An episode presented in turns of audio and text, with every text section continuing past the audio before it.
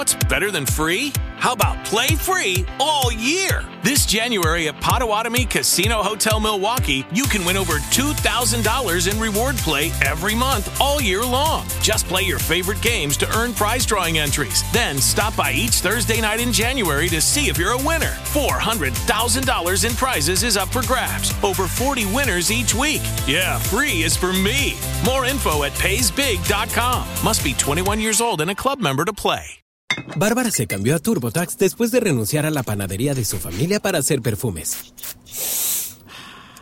Arrancar mi negocio es un trabajo de tiempo completo. Como experto de TurboTax con experiencia en pequeños negocios, hice que su logro contara, consiguiéndole toda deducción y el máximo reembolso garantizado. Huele a éxito. Cámbiate a Intuit TurboTax y haz que tus logros cuenten. Detalles de la garantía en turbotax.com/garantías. Expertos bilingües solo disponibles con TurboTax Live.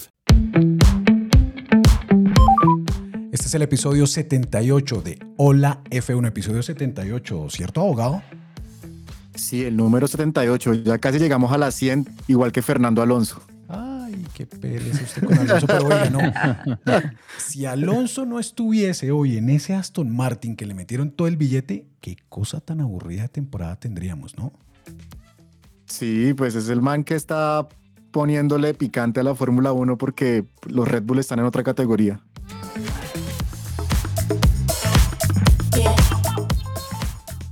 ¿Qué saludos tenemos para hoy? A ver, echémonos una ronda rápida de saludos.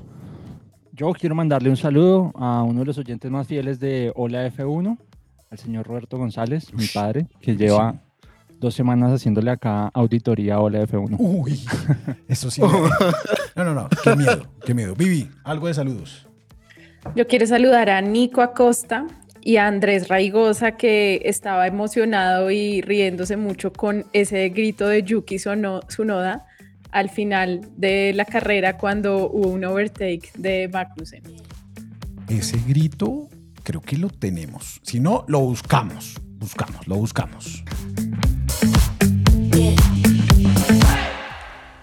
Y hoy tenemos un invitado. Últimamente hemos tenido invitados, invitadas de una comunidad chévere, de gente muy joven que se está uniendo a la Fórmula 1 y se unen desde hace poco, ¿sabe? Pero hay algo en común, y es que sus familias siempre les ha gustado la Fórmula 1. Estamos con F1 Amazing. Les recomendamos desde Hola F1 esta cuenta, @F1Amazing, que la coordina, la creó desde hace ya algunos buenos meses David. David, ¿qué más? ¿Qué ha pasado? Bienvenido a Hola F1. ¿Qué tal? Buenos días. Muchísimas gracias por la invitación. Un placer estar aquí acompañándolos el día de hoy. Oiga, David, usted es muy joven. ¿Y hace cuánto le gusta la Fórmula 1? Así rápidamente. Sí, señor. Pues hace 4 años. Puntualmente hace 4 años, más o menos temporada 2019, fue que me sumergí en este mundo. Temporada 2019, ¿esto es Drive to Survive o qué? ¿O cómo viene eso? Un poco, sí. Pues digamos que yo me introduje así un poco a finales del 2018. Radicalmente llegué en medio de la polémica de que Ricciardo salía de Red Bull y todas esas cosas. Y acompañado de Drive to Survive. Eso terminó como de potenciar el gusto de Fórmula 1 y ahí empezó ese mundo para mí. Oiga, pues muy chévere tener gente joven que siga este deporte que nos apasiona a muchos. Aquí nosotros no es que seamos viejitos ni nada de eso, pero pues ya tenemos nuestros buenos años siguiendo la Fórmula 1. Pues por ejemplo, Edwin vio correr a Damon Hill, por ejemplo. Tampoco. Hacía reportería cuando Senna corría. Yo soy un poquito antes. Qué pena con ustedes. ¿Quién? ¿Graham Hill? Si nos escuchas en Spotify, calificanos con las 5 estrellas. Hola F1 es un podcast que usted puede escuchar en cualquiera de las plataformas de streaming de audio. Nos puede escuchar en Spotify, Apple Podcast, Deezer, o también nos puede escuchar en Caracol Podcast. Y pues nada, bienvenidos al episodio número 78 de Hola F1. Y hoy vamos a hablar de lo que nos dejó el circuito de Jeddah. Este es Hola F1. Y junto a nosotros, Hola F1. Hola F1, habla Pato Owen. Hola F1.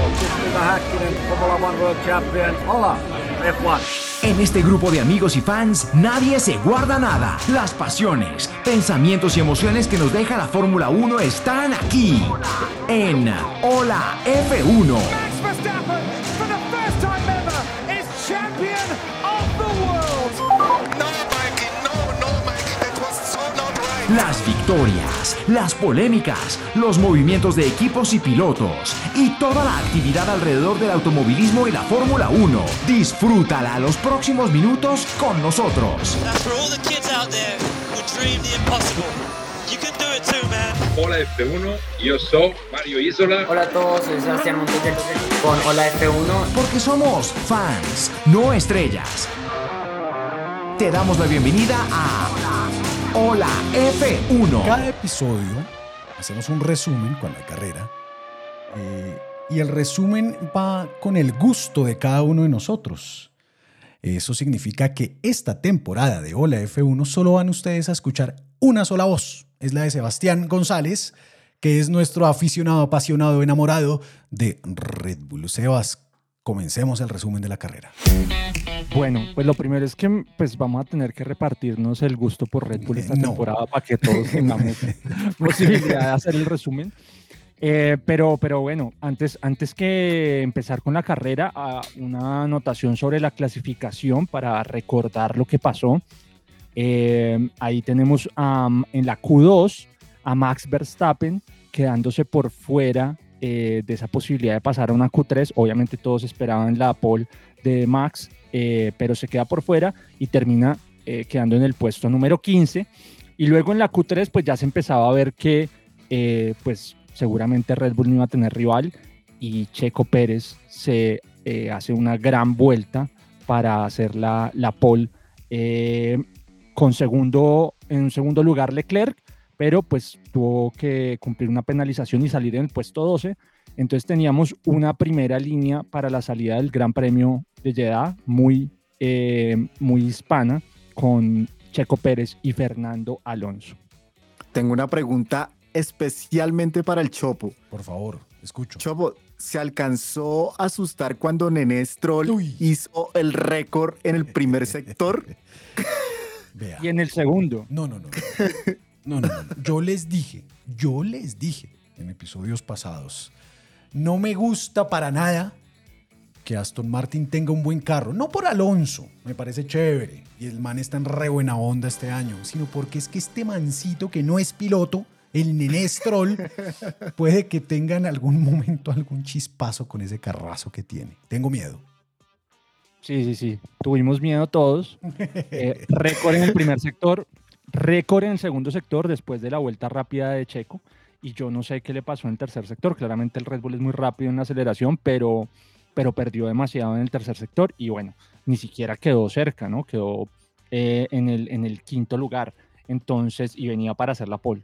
Realmente un muy mal tercer sector para Stroll, pero entonces para ponernos ya en modo partida del Gran Premio de Jeddah, Checo Pérez, Fernando Alonso y George Russell por la penalización de Leclerc, que había quedado segundo, y eso nos lleva a la partida que estábamos esperando, una batalla importante. Sabemos que Alonso nunca da nada por perdido y siempre quiere ganar posiciones, y obviamente en un circuito callejero era la oportunidad para que quedara primero, y efectivamente queda primero en la primera vuelta con una maniobra en la que reaccionó más rápido en la partida que Checo. Stroll fue el otro que ganó posiciones, del quinto lugar pasó al cuarto, y ahí empezamos con el primer tema, y es que hubo una investigación para Alonso por esa partida. ¿Usted en qué plataforma ve la Fórmula 1? Principalmente en Star Más, principalmente. Ok, ¿y secundariamente? En la plataforma oficial de Fórmula 1. Ah, bueno, eso me gusta. Comenzó la carrera de esta forma. Medical car in position, there is the green flag. Five lights are on here in Jeddah.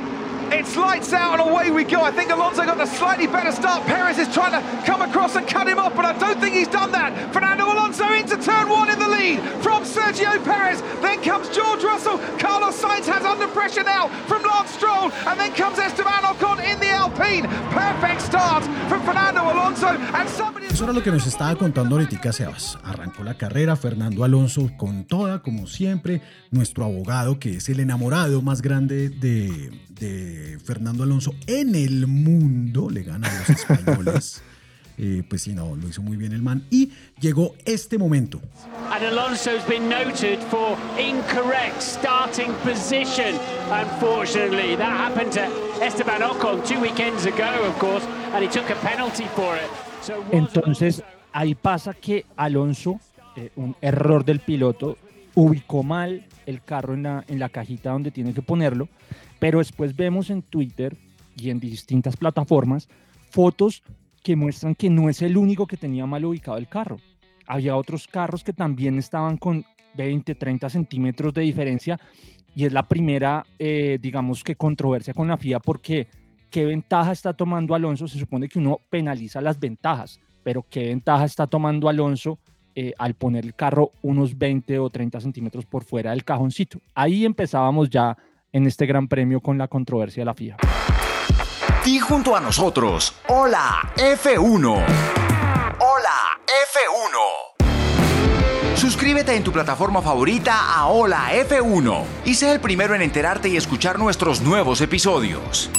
Además, suscríbete en www.holaf1.com y podrás recibir nuestras comunicaciones personalizadas. Sí, podemos hacer lo que queramos. Así estás más cerca a Hola F1. Suscríbete, reproduce y comparte cada episodio de Hola F1. Somos fans, no somos estrellas. Y ese fue como el primer punto que tuvimos, ¿no? Esa penalización, Alonso, 5 segundos. Para los hinchas acérrimos de Alonso, pues tener esos 5 segundos básicamente le dañaba la carrera a Alonso, porque claramente no le iba a sacar 5 segundos a un Red Bull como el de Checo. Y peor, porque en la vuelta número 4, pues Checo pasa a Alonso y recupera esa primera posición. Entonces ya ahí como que se veía un poco más complejo el tema para que Alonso pudiera competirle la carrera a Checo. Y de ahí nos vamos a la vuelta de entre la 8 y la 12, donde Leclerc y Max Verstappen empiezan a recuperar posiciones. Leclerc. Max, ¿es momento, Sebas, o todavía no? Todavía no, estamos okay. A punto de llegar. Hágale, pero Max y Leclerc, obviamente ellos venían, Max en el 15, Leclerc en el puesto 12 por la sanción, y empiezan claramente a recuperar posiciones, pasan a Joe, a Gasly y a Hamilton, y ese es como ese momento entretenido entre la vuelta 8 y 12, antes de empezar a prepararse ya para las primeras paradas que vienen ahí. Lo que veíamos ahí era una posible remontada de Ferrari. Ahí todavía había una esperanza de que Ferrari podía tener una buena carrera. Oiga, abogado, pero en Ferrari como que todo mal, ¿no? El hecho de haber cambiado a Binotto no significa que ya se arregló todo bien, ¿no? ¿Qué está pasando allá en Ferrari? Tú que estás metido en esos chats internos de esa empresa. Es que parece que ya todo está rondando hacia un fallo en el diseño. No han podido solucionar ese problema de ritmo de carrera y el desgaste en los neumáticos. O sea, realmente Ferrari empeoró, porque si miramos la carrera, estuvo en ritmo de carrera por detrás de Mercedes. O sea, realmente ahorita es el cuarto equipo. ¿Y a ti te duele mucho eso? Pues obviamente, pero me sorprendió también la vuelta rápida de Leclerc, que quedó segundo solamente a 2 décimas de Checo. Pues el carro tiene algo, pero tiene un problema realmente muy serio con el ritmo de carrera y con el desgaste en los neumáticos que no han podido solucionar. Y yo creo que hay un tema de liderazgo también. ¿Cómo me van a mi doble de la Fórmula 1? ¿No? Es un error. Pero además de eso, me llegó un pantallazo que decía: Edwin Mendoza ha salido del chat. Uy. El grupo era Ferrari fans, ¿no? En el otro que decía no. Alonso campeón, Edwin Mendoza ha entrado al chat. Ha creado el grupo. ¿Sí? En cambio, yo estoy como a punto de unirme al grupo de Ferrari fans, amigos. Uy, ¿por qué? No, no, y les dejo. Ah, es con visita guiada. ¿Te robó el corazón la Italia? No. Sí, sí, digamos que es por Italia mejor. Uy, yo creo que no. Fue algo en redes sociales. No, ¿no la han cogido? Yo creo que es porque ese 44 va a ser rojo en algún momento. Ah, no, no creo. No, bueno. No creo. Sigan ahí con la veladora prendida, más bien. Después de esto, vamos a las primeras paradas. Entre la vuelta 13 y la 17 empiezan parando Stroll, Gasly, Sainz y Leclerc. Ese es el grupo que entra y entran a poner duros. Obviamente esta es una carrera a una sola parada y pues ellos muy contentos, entran a su parada normal y preciso una vuelta después de que ingresan a pits a hacer sus paradas, pasa lo de Stroll y es que tiene que retirarse la carrera. No puede dejar el carro en un lugar pues que no sea tan peligroso y sale el safety car y esa es la primera parte que cambia la estrategia de la carrera. Lance, stop the car. Lance, stop the car. Stop on track. Acá le dicen a Nené que baila. Pare el carro, David. ¿Qué pasó? Cuéntenoslo todo. Bueno, digamos que desde mi punto de vista... ahí pasó algo muy curioso, y es que, o sea, a pesar de que el carro no quedó mucho en pista y tampoco pudo quedar en un área muy segura, eso daba más bien para un virtual safety car que para un safety car. Opino yo, no sé ustedes cómo lo ven, esa es mi perspectiva de esa situación. Sí, yo ahí pensé lo mismo, la única explicación que tengo es cuando abren el plano, tienen que mover la grúa para poder coger el carro. Entonces, que ya cuando hay movimiento de grúa dentro de pista, pero sí, yo creo que podía hacer un virtual. Menos mal fue un safety porque cambió la carrera. Menos mal, ahogado. Pasó algo. No sé si esta información es verídica, pero dicen que la razón del safety car fue que control de carrera no encontraba el carro de Stroll, no lo veía por las cámaras y por eso tuvieron que sacar el safety car para poder ubicarlo. No, muy bien. La FIA muy bien. Lo que sí es cierto es que oiga, ustedes han visto, paréntesis, ese meme en las redes sociales y esas cosas, que está el pit wall de Ferrari y están los personajes del pit wall con unos pelucas de payasos. Sí. Los invito a escuchar el siguiente audio. And try to push from safety car line 1 for Hamilton. He just beat it. Xavi, you need to tell me that before. Copy. Okay. No, but come on. Todo mal. ¿Qué es lo que pasa en Ferrari, Ola? En serio, no la logran, ¿no? No la logran. Y es que acá se les junta todo. O sea, la mala estrategia, la mala suerte, la mala onda... Todos se les juntan en una sola cosa porque obviamente ellos entran a pits estando en carrera y a la siguiente vuelta todos pueden entrar con safety car. Entonces entran todos los que están por delante de ellos y básicamente les arruinan la carrera.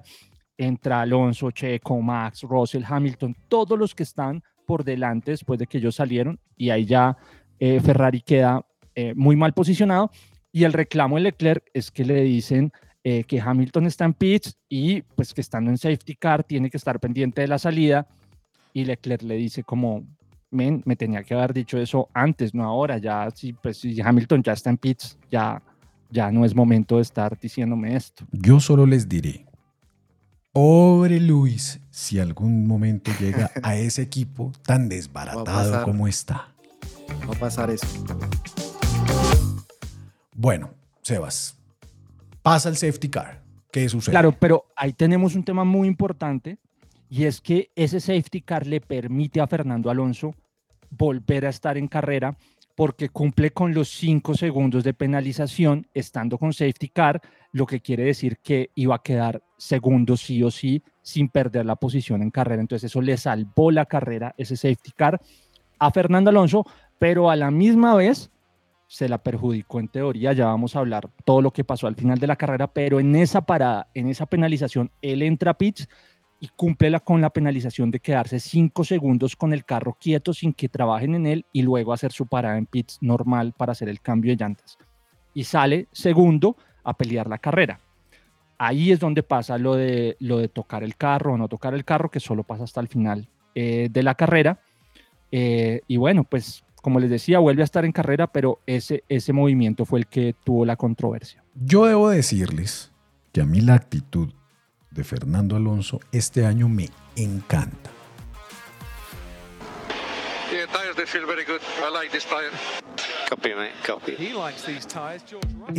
Este Alonso de verdad es un Alonso renovado, es un Alonso guapo, es un Alonso muy centrado.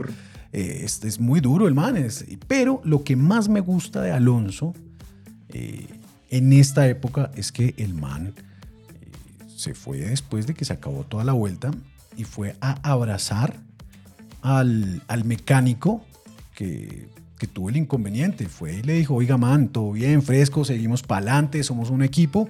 Y ese tipo de actitudes sí son las que se le valora a un gran campeón. Voy a decir lo siguiente, ojo a esto, ¿será que le está aprendiendo a Hamilton? No, yo la verdad no. Siento que... Eso, menos mal que entró la de Hamilton. Sí. Es por el momento, porque están empezando esta relación con Aston Martin, porque Lawrence Stroll, pues, o sea, literalmente es el patrón, y creo que Alonso no se puede dar el lujo de empezar a ser tan divo como lo era en los otros equipos. O sea, es pura hipocresía. Estás diciendo sí, que esto es una pantalla, una falsa cara de Fernando Alonso. Claro, ¿saben qué supuesto, es eso? Viviana. No tengo dudas. O sea, van a ver que Alonso va a sacar las garras más adelante en Aston Martin y va a tener problemas con Lawrence Stroll. ¿Saben? Yo creo que es esto. ¿Cómo se llama? Madurez. Es que uno estar corriendo a los 41 años ya no puede estar haciendo las mismas bobadas que hacía a los 23, 24 años. Sí, esto pero es el madurez. Año pasado hacía bobadas, Sebas. O sea, el año pasado todavía no había madurado con 40 años. No, estaba en la crisis de los 40. No. Ya la pasó, ya la superó. David. Bueno, yo lo que comentas lo veo más desde la perspectiva de que está viendo una oportunidad más real que la que ha tenido en los últimos años. Entonces, eso está ocasionando que él tenga un cambio en comportamiento y dice, bueno, o sea, tengo una oportunidad de podios, incluso de pronto, ¿por qué no llegar a ganar carreras? Pues metámosle la mejor actitud.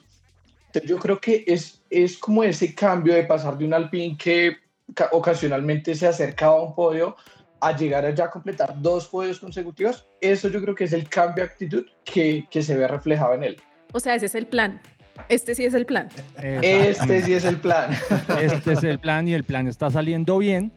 Y yo quería ya, de una vez, porque creo que después se nos va a pasar, a hablar sobre el tema de la sanción del mecánico, que nos metamos un poquito ahí en esa controversia. Como lo decía Chopo, toca con una especie de gato hidráulico, toca el carro, en teoría no se puede tocar el carro, en teoría no se puede tocar el carro, no se puede trabajar, pero en la ley, las reglas no dicen que no se puede tocar el carro.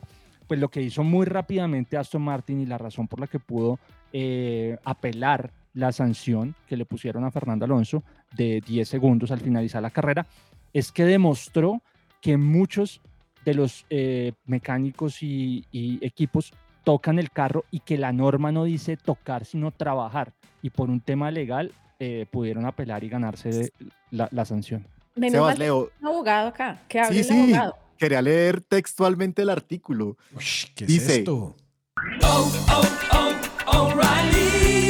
¿Sabías que una de cada 4 baterías necesita ser reemplazada? En O'Reilly Auto Parts prueban tu batería gratis y si necesitas una nueva, sus profesionales en autopartes pueden ayudarte a encontrar la batería Superstart correcta para tu vehículo y presupuesto. Prueba tu batería gratis en O'Reilly Auto Parts. Oh, oh, oh, O'Reilly Auto Parts.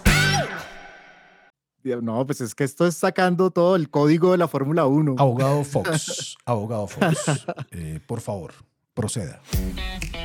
El literal C del artículo 54,4 del Reglamento Deportivo 2023 de la FIA dice: mientras un monoplaza esté parado en el pit lane como resultado de incurrir en una penalización de acuerdo a los artículos 53,3 y 53,3B anteriores, no se podrá trabajar en él hasta que el coche haya estado parado durante la duración de la penalización. Esa fue la clave donde se pegaron los abogados de Aston Martin para poder salvar del podio a Fernando Alonso. Pero además muy rápido, se están valorando que lo hicieron muy rápido, se ve. Esas son las cosas que ganan campeonatos y que ponen a los equipos a competir. No, y no solo el piloto. Y dicen también que mostraron también como evidencias muchos videos de otros equipos donde todos los mecánicos tocaban el carro antes de el carro de atrás y nunca pasó ninguna sanción. Armaron un video con 7 evidencias en menos de nada. Ush, durísimo, el CM, eso fue Vivi. Pero abogada. Uy, ¿qué pasó? Es decir, yo entiendo que trabajar es diferente a tocar, ¿no? Que esa fue finalmente la carta de Aston Martin. Pero no se puede suponer que el hecho de haber tocado el carro mientras estaba cumpliendo su penalización en el pit lane era como una ventaja para empezar a trabajar. O sea, era como anticiparse a trabajar, ¿no? O sea, no era trabajar directamente, pero sí tener una ventaja de un momento mientras ponen eso, ¿no? Y aquí cada milésima de segundo cuenta. Puede ser una interpretación, Vivi, pero pues creo que no hay ningún ente en la Fórmula 1 que haga ese tipo de interpretaciones, y para eso es clara la norma. No, y para eso fueron las evidencias. Claro, y de acuerdo también a lo que decía Vivi al inicio, creo que el tema de los grises que existen en el reglamento de la Fórmula 1 pues hace que pasen estas cosas, pero creo que si no se pega a la literalidad del artículo, trabajar es hacerle algo al carro y pues que le pongan el gato ahí al lado, no pasa nada, no sacan ninguna ventaja. Compañera, compañeros, David de @F1Amazing. Lo que sí me queda claro, lo digo en primera persona, es que este man Alonso está en una actitud que me encanta. El podio número 100, pero pudiste disfrutar de él, ¿no? Sí, nada, me da igual. Me da igual, si me lo quitan antes de subirme me hubiese dolido un poco más, pero después de la celebración, del champán, de tener a todos nuestros sponsors en el podio, y bueno, y un poco después de 35 vueltas que tuvieron para pensar la penalización y no tuvieron tiempo aparentemente. No ha quedado clara todavía, ¿no? Estamos ahora viendo, porque al parecer el equipo no está de acuerdo, no ve la penalización, así que a ver lo que pasa al final, pero como digo, que me quiten lo bailado, he disfrutado del podio, y la FIA un poco no ha hecho, o no ha quedado muy bien, ¿no? Porque han tenido una hora para dar la penalización y lo han hecho un poco todo mal. Que me quiten lo bailado, este man me encanta esta temporada, que me quiten lo bailado. Acá hay una cosa que a mí me encanta, me parece espectacular de esta declaración de Fernando Alonso. Lo primero, pues obviamente que se vaya en contra de la FIA, pero hay un tema de marketing dentro de su declaración, y eso fue lo que lo hizo solamente para meterle el dedo en la llaga a la FIA. Que hayan dejado que se subiera un equipo que no fue el tercero a celebrar en el podio y hacer en su declaración un llamado a que sus patrocinadores fueron los que se vieron en ese podio mundialmente y no los de Mercedes, eso me parece, o sea, la mejor declaración, porque realmente por eso es que pagan los equipos. Un equipo pagas por estar ahí, tener todo ese bombo y que sus patrocinadores se vean. ¿Saben qué? Escuchen esto.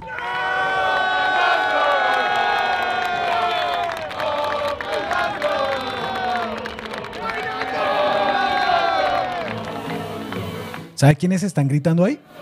Yo. Edwin en la casa. Y los mecánicos de Aston Martin. O sea, el man está metiendo a todo el combo. Ok, listo, entiendo las razones de Vivi. De pronto el man muy hábilmente está con jefe nuevo, toda la vuelta. Pero la están pasando bien y ese gritico está del carajo, abogado. Oiga, ¿quieren saber quién fue el sapo, el que sapió a Aston Martin? Adivinen qué equipo fue el que sapió. Viviana, que le encanta hacer eso. Viviana, ¿quién fue? No, pues quién, o sea, quién tenía el interés en tener podio. Sí, fue Mercedes, y lo mejor fue que el equipo Aston Martin utilizó dentro de las 7 evidencias que dice Sebas, un video de Mercedes cumpliendo el stop and go del accidente en Gran Bretaña de Verstappen con Hamilton. Y ahí en el video, los dos mecánicos están utilizando los gatos tocando el carro. Ay, no. Genial eso. Yo me quedo con esto.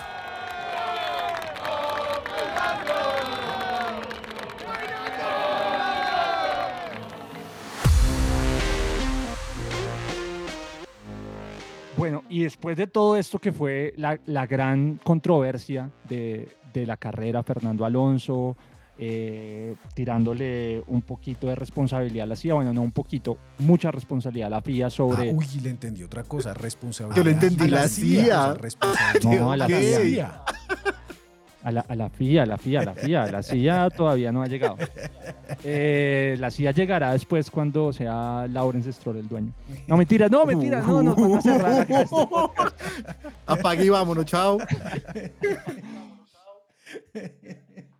Después de todo lo que pasó, pues realmente lo que queda por contar es que Hamilton tuvo un momento en que pudo atacar porque era el único que en carrera tenía llantas medias, todo el resto había decidido tener llantas duras, ese momento de mejor calidad de las llantas le dio para atacar, pasó a Sainz, se acercó a Max, pero pues ya no hubo ninguna posibilidad, ahí quedó. Trató de tener algún tipo de conversación, hubo alguna conversación ahí entre el equipo Mercedes con Russell, pero pues creo que tampoco tenía el ritmo para llegarle. Oigan, y hablando de eso, después de la carrera justamente Hamilton en sus declaraciones dijo que Red Bull de verdad está en otro nivel y que él nunca había visto un carro que fuera tan superior a los otros, aún en sus mejores años en Mercedes, que ellos nunca tuvieron esa diferencia tan grande frente a sus competidores. David. No, eso sí, es una mentira. Yo comparto y pues me parece muy curioso lo que hizo Viviana porque pues yo creo que una imagen muy clara que nos dejó esta carrera fue el adelantamiento de Verstappen a Hamilton. O sea, desde mi punto de vista y pues sin herir susceptibilidades, es como si un Fórmula 1 estuviera compitiendo con un Fórmula 2.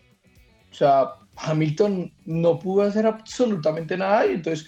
yo comparto mucho de que Red Bull está en otra liga, no pudo, o sea, ahí veo muy difícil que se acerque. No quiso, él dijo exacto, que ni siquiera se había esforzado por bloquear a Max en nada, sino que pues la diferencia es tan grande que, o sea, no había nada que hacer. Okay, understood, Max. We are monitoring. I'll let you know. We are happy at the moment, Max. There's something wrong. Okay, stand by. Keep going for the moment. Sebas, aquí el man Maxito diciendo, oiga, tengo algún problema acá en mi carro. Eso yo ya no le creo a más nada.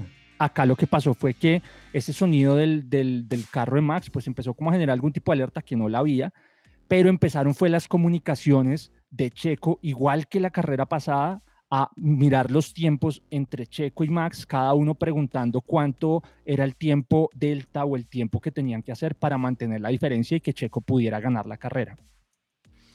Y eso que menciona Sebas, justamente creo que es lo que tiene como con una cara de pocos amigos a Jos Verstappen, bueno, que hay que mencionarlo, no podemos cerrar este episodio sin hablar del papá de Max Verstappen, que estaba muy incómodo y que cuando Checo se acerca a la barrera para saludar a todos los mecánicos de su equipo, pues Jos Verstappen ni lo mira, o sea, ni lo determina, se hace como el loco y me pareció una actitud bastante fea, ¿no? Yo creo que a Checo incluso la familia Verstappen, no sé, deben sentir como racismo hacia él, como que les da asco, ¿no? Y complementando lo que tú dices, si uno mira carreras anteriores, incluso digamos el papá de Checo le ha celebrado a Max Verstappen victorias. El papá de Checo le celebra a todo el mundo.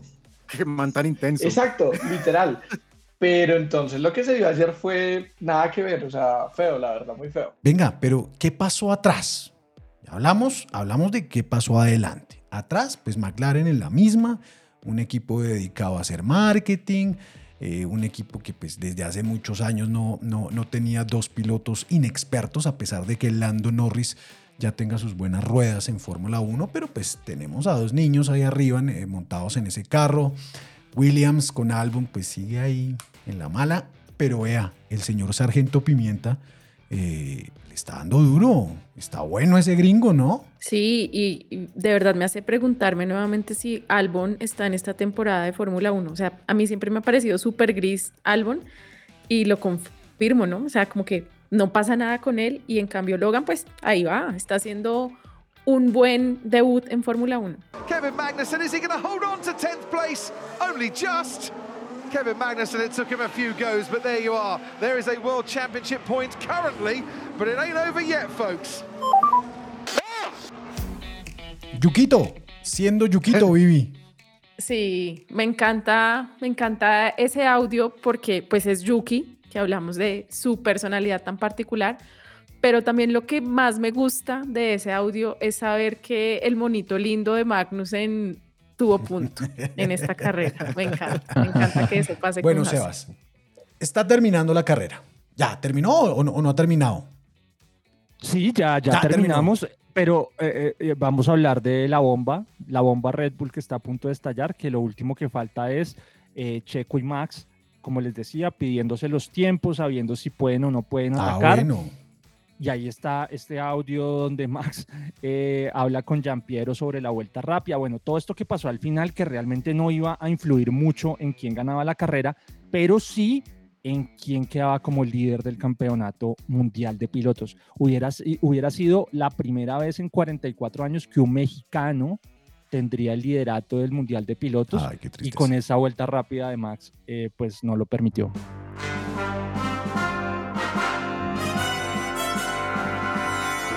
Is he getting a penalty or not? I'm pushing like a madman at the moment. Just keep pushing like a madman. ¿Qué es lo que dice Russell? Dice que quiere ser Batman, que necesita un batimóvil. Pero Batman no anda en un Mercedes. Yo no. Andará en un Red Bull o un Ferrari tal vez.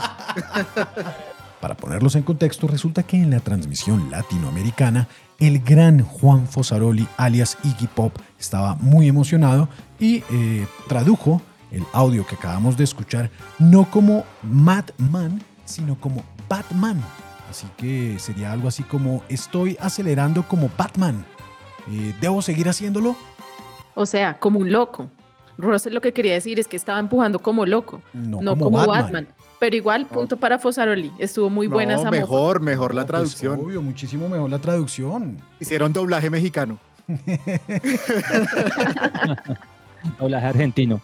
Yo tengo ahí una cosa que decir, ya que hablamos no hemos hablado este año de la transmisión latinoamericana, y yo quiero dar un punto positivo a la transmisión latinoamericana por el ingreso de Alejandra Martínez, mi amor platónico desde los 15 años, entró a hacer la previa y el post de las transmisiones en la transmisión latinoamericana, es la presentadora del garaje y me parece que le da digamos que un aire fresco a esas transmisiones de Fórmula 1, no está en la transmisión, sino en el post y en la previa. Eso le iba a preguntar. Es en el post y en la previa, pero también hablando de la transmisión, me parece que Cachito, el señor Cochito, me parece muy, muy bueno. Los aportes son puntuales, da buena información, mejoró, pues, sacando a Tornelo, pero mejoró. Y también como que frena a Tornelo, porque yo siento que Tornelo está un poco más controlado y no está haciendo esos comentarios tan súper subjetivos que solía hacer en la temporada anterior con el señor Chacho. Yo creo que la directiva de ESPN ha estado escuchándonos de pronto a nosotros y las críticas del Chopo, porque Tornelo realmente está muy controlado, muy mesurado, está narrando mejor. Bueno, yo creo que hasta aquí llegamos. Esto fue Hola F1, episodio 78, con un invitado súper especial, David de @F1Amazing. David, ¿qué impresiones le dejó el Gran Premio de Jeddah? ¿Y qué viene qué cree usted que va a suceder en Australia? Bueno, ¿qué me dejó? Pues muy alta expectativa, porque pues en medio de todo creo que pues Red Bull, a pesar de estar muy fuerte, creo que los otros pueden mejorar. O sea, entonces creo que aún estamos muy pronto para decir que ya el campeonato es de Red Bull, entonces para mí hay expectativa. No, ¿en serio usted cree eso? Poco, o sea, es mejor tener la expectativa que perderla con solo 2 carreras. No, yo la perdí desde el año pasado. Sí.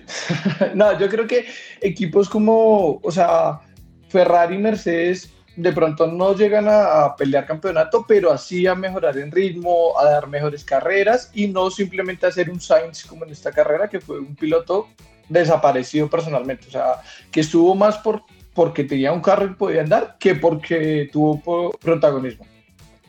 Y para Australia, yo pues bueno, o sea, creo que sería mentir decir que Red Bull no va a ser protagonista, pero bueno, yo creo que Aston Martin tiene buena velocidad punta, entonces puede llegar a ocupar una segunda plaza, yo creo. Vivi, ¿qué le dejó Jeddah y expectativas para Australia?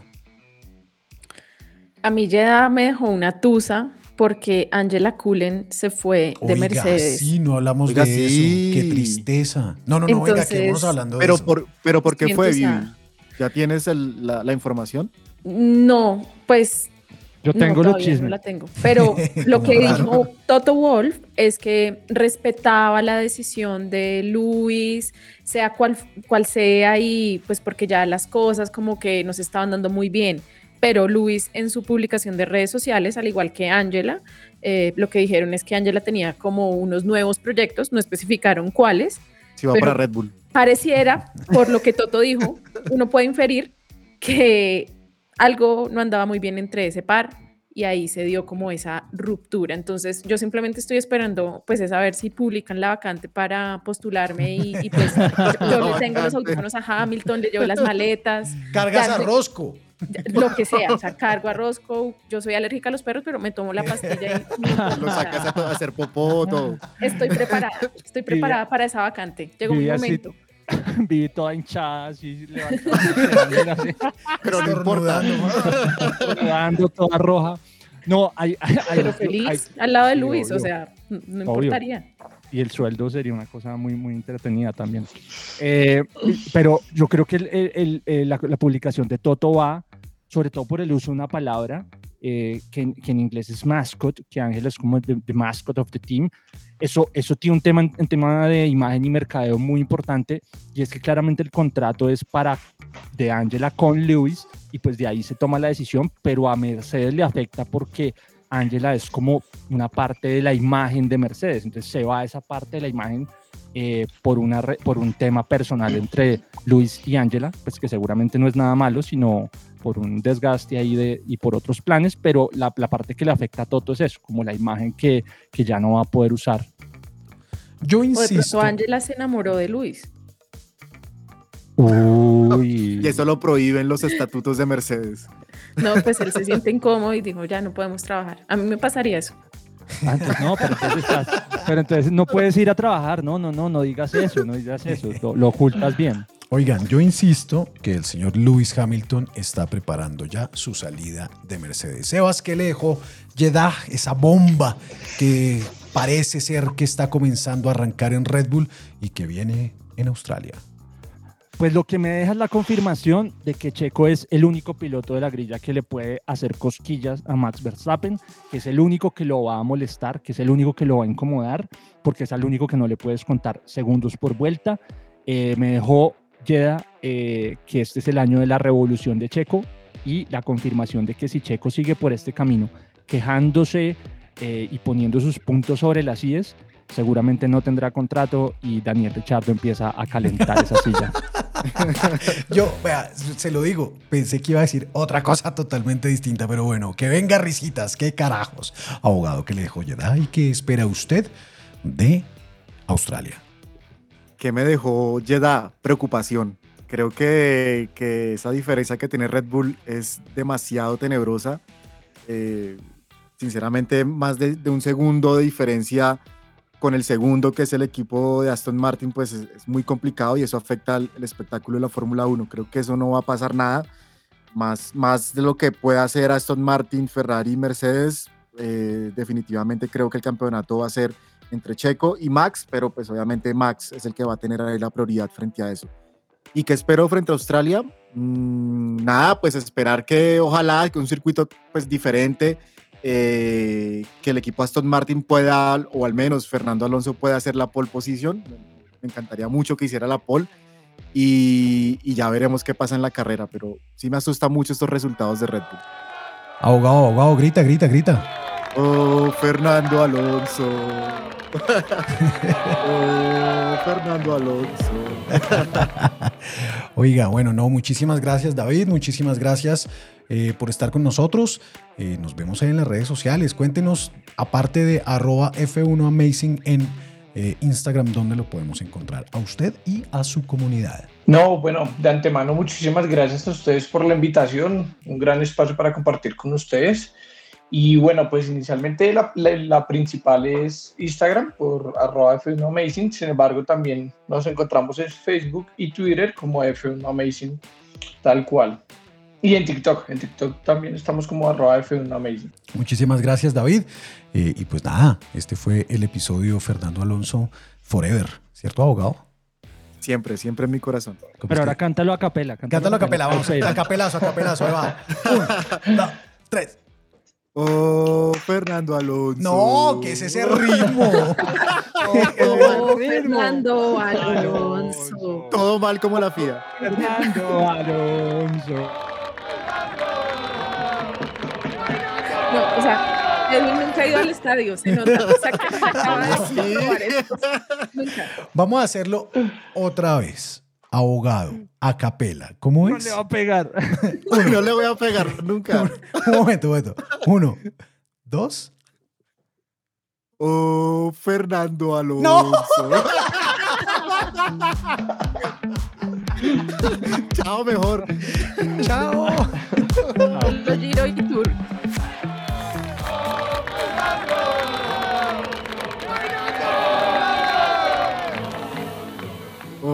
Fernando Alonso. Ya. Ya aprendí. En The Home Depot puedes encontrar soluciones de almacenamiento que se adapten a tus necesidades, como estantes industriales Husky, con una capacidad de carga de hasta 2,500 libras por estante. Así que, sí, puedes soportar el peso de tus pesas, herramientas, cajas con todos tus recuerdos y más. Porque el sistema de almacenamiento adecuado debe ajustarse a lo que tú necesitas. Ahorra más con hasta 25% menos en almacenaje seleccionado por Internet. The Home Depot. Haces más. Logras más.